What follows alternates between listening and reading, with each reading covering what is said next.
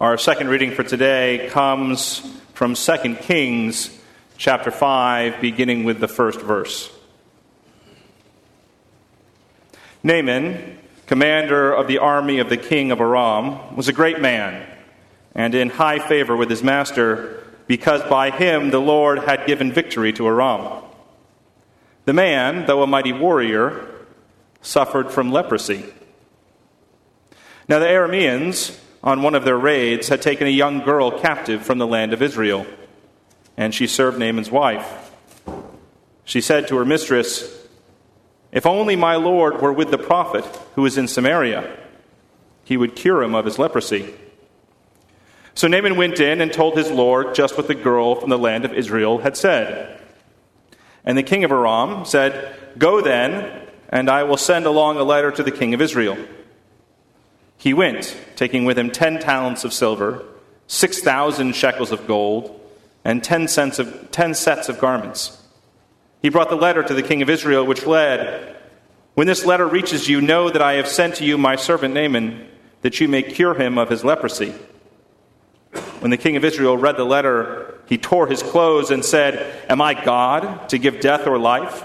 That this man send me word to cure a man of his leprosy? Just look and see how he is trying to pick a quarrel with me. But when Elisha, the man of God, heard that the king of Israel had torn his clothes, he sent a message to the king Why have you torn your clothes? Let him come to me that he may learn that there is a prophet in Israel. So Naaman came with his horses and chariots and halted at the entrance of Elisha's house. Elisha sent a messenger to him, saying, Go, wash in the Jordan seven times, and your flesh shall be restored, and you shall be clean. But Naaman became angry and went away, saying, I thought that for me he would surely come out and stand and call on the name of the Lord his God and would wave his hand over the spot and cure the leprosy. Are not Abana and Pharpar, the rivers of Damascus, better than all the waters of Israel? Could I not wash in them and be clean? He turned and went away in and went away in a rage. But his servants approached him and said to him, Father, if the prophet had commanded you to do something difficult, would you not have done it? How much more when all he said to you was, Wash and be clean? So he went down and immersed himself seven times in the Jordan, according to the word of the man of God. His flesh was restored like the flesh of a young boy, and he was clean. Here ends our second reading. Please pray with me. Spirit of the living God, fall afresh on all of us this morning. Melt us, mold us, fill us, and use us for your glory. All of this we pray in your holy name. Amen.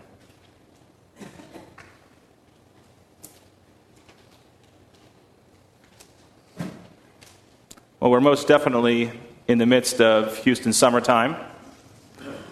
That time of year when there's no real point in looking at the weather forecast because you know that it'll be upper 90s and humid every single day.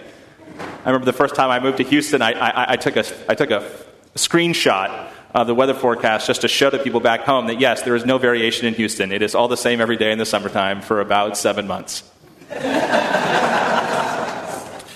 And as a result of the fact that it's summertime, one of the things we get to do in the lectionary is explore some texts in the Hebrew Bible, Old Testament.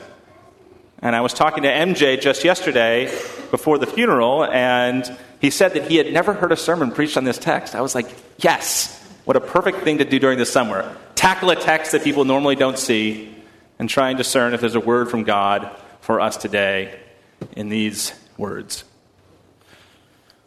The text is an interesting one. The main character is not an Israelite, but in fact a Syrian. Uh, and here is this great military commander, Naaman, who's got everything going for him. I mean, again, think in the ancient world, the best thing that you could be was a military commander.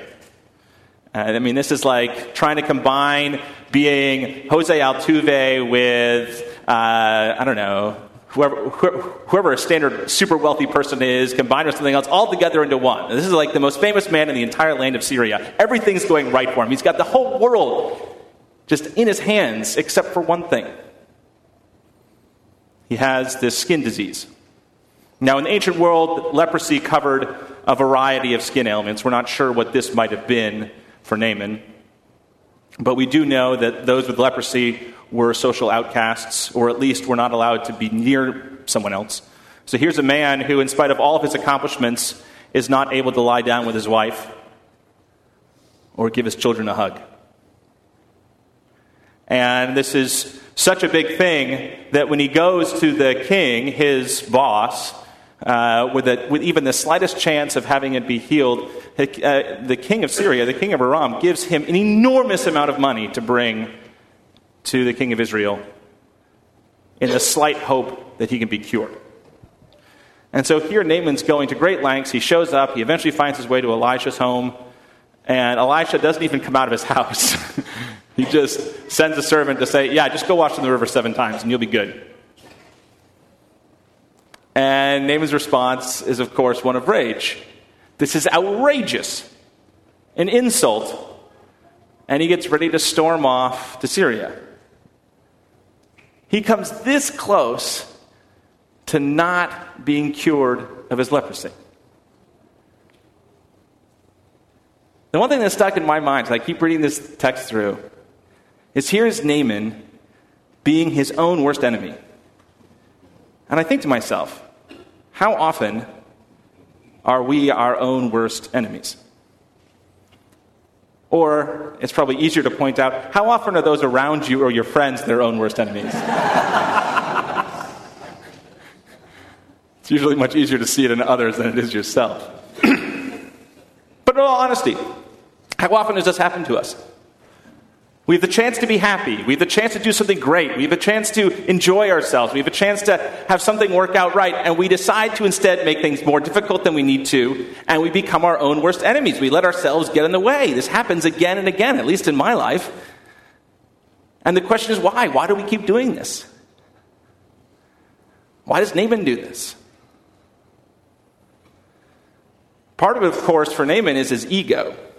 I mean, again, he's He's the master of the universe. He's the great military conqueror. He's from Syria, this great land, and here he is having to humble himself to go to Israel. And the very fact of having to wash in the River Jordan, this pathetic little stream, versus the great rivers in Damascus, just somehow rubs him the wrong way. It's like, I'm better than that. What do you mean, go wash in the Jordan? That's nothing. How often does ego get in our way and make us, or at least as our own worst enemy. I remember a story my father told about a good friend of the family, uh, one of his good friends, who uh, was an excellent salesman. Really gifted salesman, incredibly personable, someone who could sell anything. And he rose in his company to being the head of sales for his company.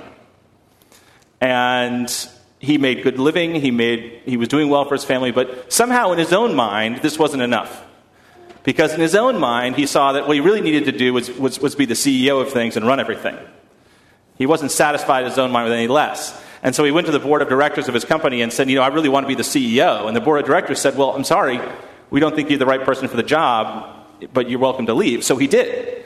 He left the company and then ended up working for a much smaller company where he was a CEO. And it turns out he wasn't any good at being a CEO.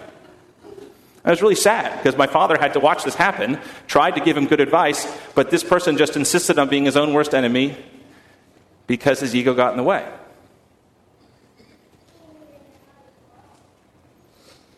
You know, I think in I think in my own life that you know, I have to admit there's certain times where I love what I do.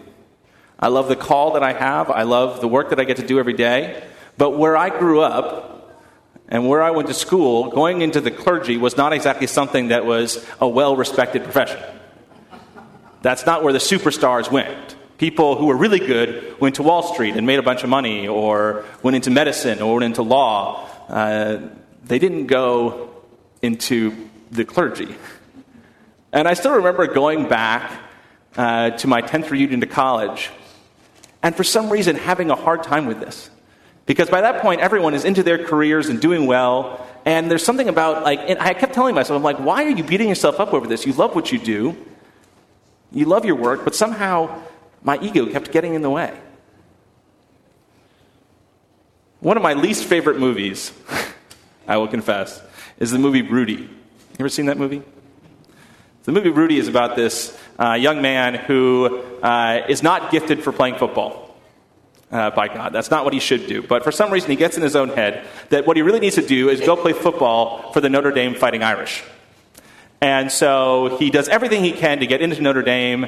And then once he's at Notre Dame, he works cleaning towels and works as a manager of the team. And then eventually, on the last game of his senior year, he gets a chance to play one play for the Notre Dame Fighting Irish. And it's supposed to be this great heroic story of persistence. And when I first watched this movie, I was like, this is not a story of persistence. This is a story of someone's ego getting in the way of his life. Here's someone who, like, his calling is not to play football. He's clearly not gifted to play football. This is not what he should be doing. Um, he should be doing something else because he's probably really talented at other things. But what concerns me watching the movie Rudy is maybe the lesson he took away was whatever I can do, I, am going to do. And how is that going to just hurt his life going forward? You know, imagine if his, imagine if he thought that no matter what he did, he could just put his mind to it, and I can go, I can go do that. And then all of a sudden he runs into one roadblock after another, after another, after another, and ends up being miserable. There's that sense of somehow our ego can just get in the way of maybe something that's even better that God is trying to open up to us. I'm trying to think of other things that make us our own worst enemies. This happens a lot. How else are we our own worst enemies? I know our egos can get in the way, our own senses of who we are, why we, need, why we have to do something, when maybe we don't have to do it. But something else that came to mind, especially reading this passage of Naaman, is what other people think you know, I'm sure here's Naaman, this great hero of Syria. And I'm sure going through his head was, let's say he gets, let's say he goes washes in the River Jordan seven times, and he goes back home, and people are like, dude, why'd you go down to Israel? That was so stupid. You could have just done that here in Syria. That, you know, there's those voices in your head that, that, that oh, well, what are other people going to say? I, I, I can't do that because what are other people going to say? And you end up being your own worst enemy because you become a slave to what other people think.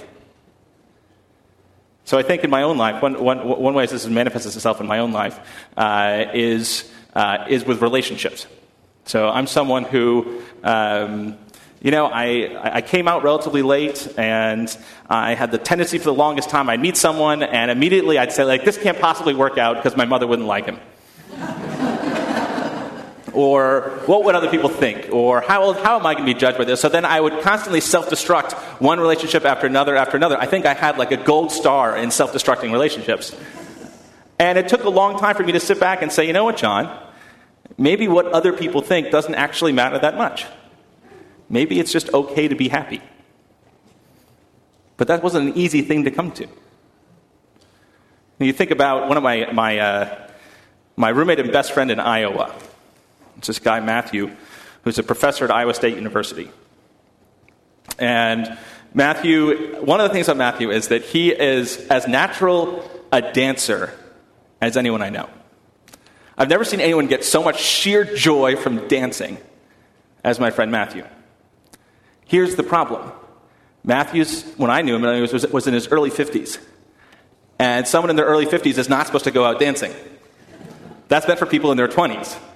And so here was someone who loved to dance but never let himself actually go dance. And what, when I was roommates with him, though, um, I think we were sort of fed up one another and we're troublemakers together. And we're like, all right, let's go do this. So we would go out, and there were all these, there were several instances that I can remember where we showed up at some place, and and the music was playing, but no one was dancing. And Matthew was like, you know what? I don't care. So, and he's someone who could dance with like one beer in him. Doesn't matter. And he'd go out there and he would start dancing, dancing like a madman, but having so much fun. And it was infectious. And within 20 minutes, you'd have 50 people dancing on the dance floor. I remember the DJ coming up to him afterwards and saying, thank you. I don't know what you did or how you did it, but that was incredible. and then when I went back to visit Iowa after that, I remember talking to Matthew and we were catching up. And I said, oh, by the way, have you had any good times out dancing recently? And he said, No. After I left, he hadn't gone dancing once. Always too concerned about what someone else might think. That gets in the way of him having fun and being himself. You know, or I think of uh, the great movie Billy Elliot. I love that movie. I need to rewatch it.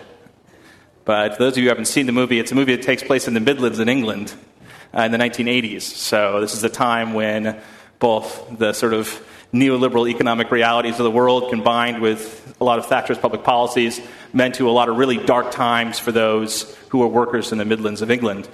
And the main character, Billy Elliot, is someone whose father really wants him to be a boxer, but he doesn't want to be a boxer. Instead, he wants to be a ballet dancer.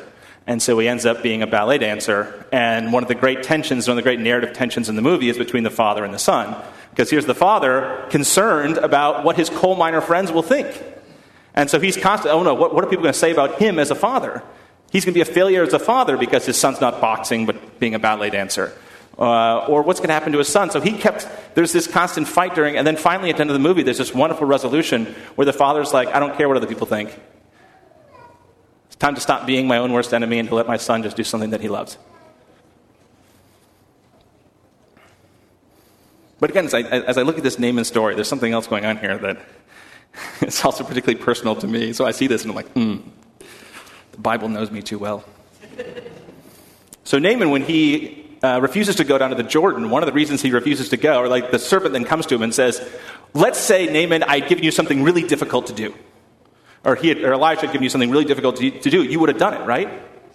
He's, he thought, well, yeah. And part of the reason why he didn't go wash in the Jordan, because it was too easy. You know, there's this notion that if we're going to do something, it has to involve suffering. If we're going to get where we need to get, we have to suffer through it. We have to feel pain. Otherwise, it's, it's not right. It's not redemptive, you know? Um, now, again, this is where I'm a good Puritan Congregationalist, in case you had any doubts. Um, so, my high school that I went to, uh, again, a good Puritan established high school, uh, it back in 1645. Certain things I think haven't changed since 1645.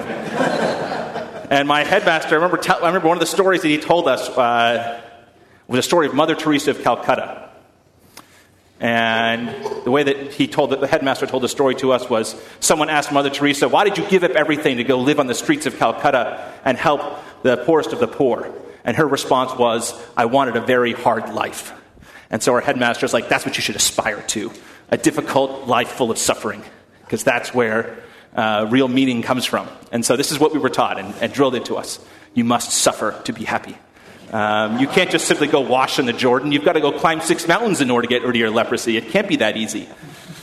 And this, one, of the things that this, one of the things this did is that I actually have to say that this mentality certainly made me a more judgmental person, unfortunately. I remember I knew someone when I was at Yale Divinity School, Chris, um, who worked in the Yale admissions office. And Chris had gone to Yale College. And he came from rural Florida. When he showed up at Yale College, he took all these really hard courses and had a really miserable first year. He suffered a lot. And so his second year and beyond, he just decided to take the easiest classes he could with professors he knew um, and decided to enjoy his time in college and spend time doing things outside of class. And I remember him describing his college experience, and I was so judgmental. I'm like, you didn't suffer enough. You couldn't have gone to college like that that somehow it felt like it somehow like graded me the wrong way. He was happy. Why was he happy? He wasn't suffering enough. And you know, again, I, I was this this sort of suffering mentality. Certainly, uh, maybe my own worst enemy when I was working in Iowa at a church in Iowa. And I was determined to have that church go really well, and I was determined to make myself suffer as much as possible. And no, I'm not going to take a day off. And when I have my vacation, I'm going to go spend it officiating weddings because, God forbid, I actually relax on my week on, on, my on my time off. And so I kept pushing myself and pushing myself because, darn it, this is what it took. I had to suffer. And of course, I didn't need to suffer that much. In fact, churches move at a glacial pace, and that's okay. It takes a little while to get things done in the church. And you know what? If it takes an extra week, it's not the end of the world. Taking a day off is actually nice, it's actually healthy, better for myself and better for the congregation. Maybe you don't need to suffer. So I was thinking, like, what do these things have in common in terms of us being our own worst enemy? Where sometimes our ego gets in the way, sometimes the voices of others get in the way, sometimes this obsession with forcing us to suffer that's deeply embedded in our society gets in the way. What do all these things have in common? What do all these things have in common? On some level, all these things have one thing in common. They're based in a sense that we think that we're not worthy. That what we're doing right now is not good enough and our ego doesn't, isn't good enough, that somehow we're not worthy of that. Or that other people won't like this, so we're somehow not worthy. Or we're not worthy, so we have to suffer. We can't possibly be happy without suffering. On some level, there's a sense of we're not worthy. I had a conversation this past week uh, with a friend of mine, and we were talking about salvation. Uh, this is what one does when you're friends with a minister. You talk about salvation. and so we're having this conversation, and I was describing the Protestant Reformed notion of salvation. And I said, I was like, in this Protestant Reformed notion of salvation, which is rooted in the writings of Paul and then elaborated later on, uh, you're saved, you're made right before God, you're deemed worthy through absolutely nothing about what you do. Your actions do not make you worthy before God in the classic Protestant way. Your worthiness before God is purely a gift of grace from God. And you have to accept that as a gift and realize that God's message to you is you are worthy as you are right now. And, and, I, and I push this even further. I said, This is why I'm a universalist. This is why I believe that if there's a heaven and a hell, that everyone goes to heaven because God's mercy is that great. Because that's the fundamental message of the faith, is that you are loved and you are worthy as you are, and that is the way God made you to be. But this friend of mine was raised a Southern Baptist. And boy, he was, he was taught as a Southern Baptist no, no, no. Bad people go to hell, good people get rewarded. I've got to work harder. Maybe I'm worthy enough, maybe I'm not. And I'm like, it's okay. God loves you as you are. It's a free gift, it doesn't have to be earned. Now, again, we are our own worst enemies sometimes. As you can tell from this sermon, that's happened a lot to me in my life. but I think that if we can remember that basic message that you are loved by God, that basic gracious, gracious message at the center of our faith, that we can start the process of avoiding some of those things. That we can hear that invitation of Elisha to go down to the river and wash seven times. It's not that hard. But you know what? You come out clean, you come out feeling yourself, and you come out feeling loved. How wonderful is that?